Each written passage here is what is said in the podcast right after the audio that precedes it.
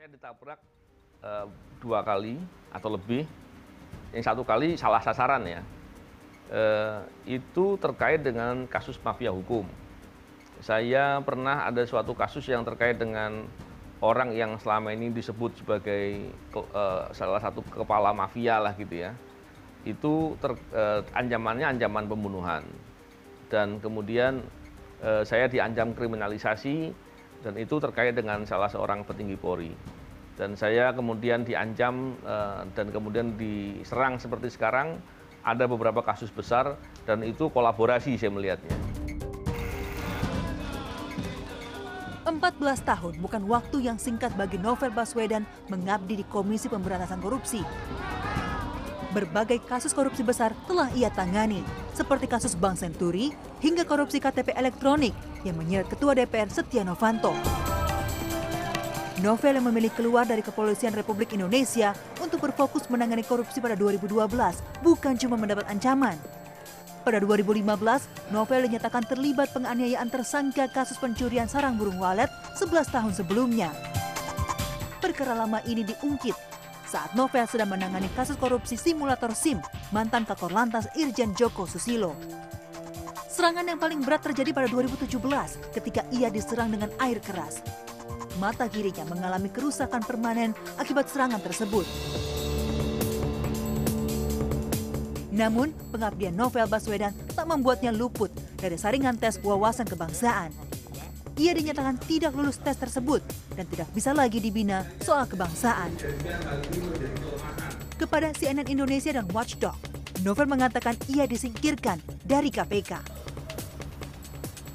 Karena saya yakin kok tes wawasan kebangsaan ini hanya alat alat untuk menyingkirkan. Target mereka kan menyingkirkan.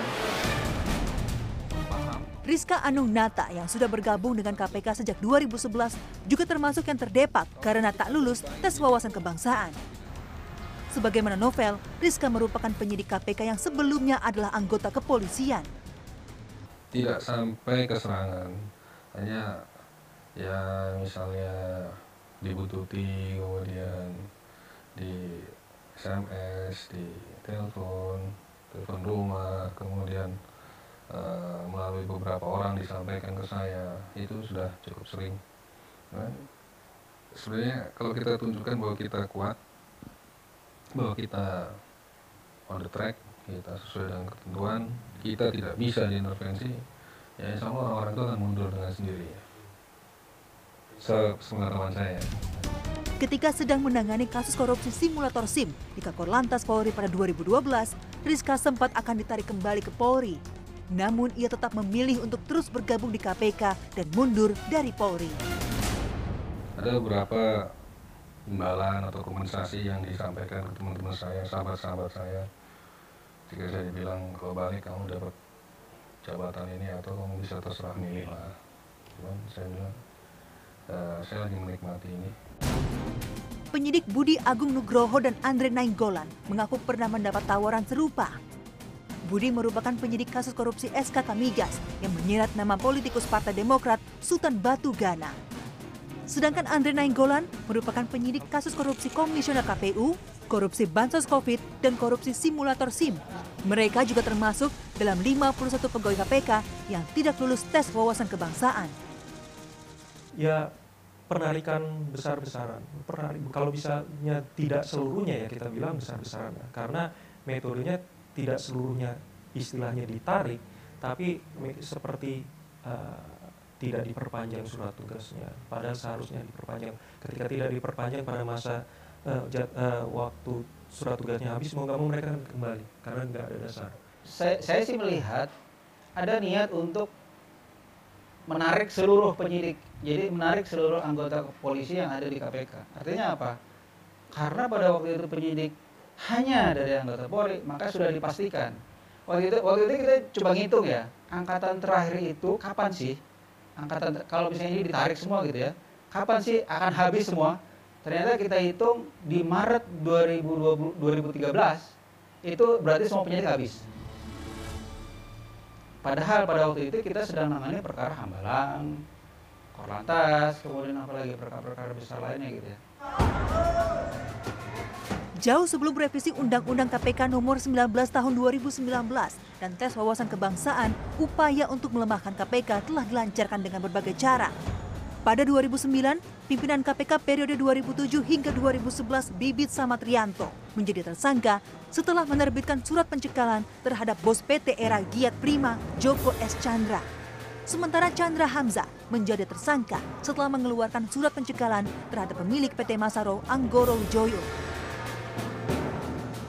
2015, pimpinan KPK saat itu Bambang Wijoyanto dituduh menyuruh saksi memberikan keterangan palsu dalam sidang di Mahkamah Konstitusi lima tahun sebelumnya.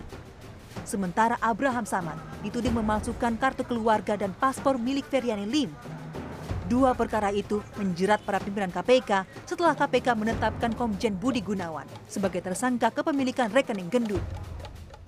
Komisi Pemberantasan Korupsi mencatat ada sembilan bentuk penyerangan yang menimpa pegawai hingga pimpinan KPK yang hingga saat ini belum jelas penyelesaiannya. Peneliti Indonesia Corruption Watch Kurnia Ramadana menilai pemecatan terhadap 51 pegawai KPK merupakan puncak pelemahan lembaga anti rasuah ini. Pegawai yang dipecat termasuk mereka yang sedang menangani perkara besar. Salah satunya kasus korupsi bantuan sosial COVID-19 yang merugikan masyarakat miskin sequel akhir pelemahan KPK ini ditutup oleh Firly Bahuri dengan menyingkirkan 51 pegawai KPK yang selama ini dikenal rekam jejak, integritas, dan paling fatalnya mereka sedang menangani perkara besar, tidak hanya dari skala kerugian negara saja, tapi perkara-perkara yang langsung bersentuhan dengan hajat hidup masyarakat luas. Citra KPK sebagai lembaga independen saat ini diuji 51 pegawai yang tak lulus tes wawasan kebangsaan terlempar dari lembaga. Sementara 1.271 yang lulus kini berstatus aparatur sipil negara. Tim Liputan CNN Indonesia, Jakarta.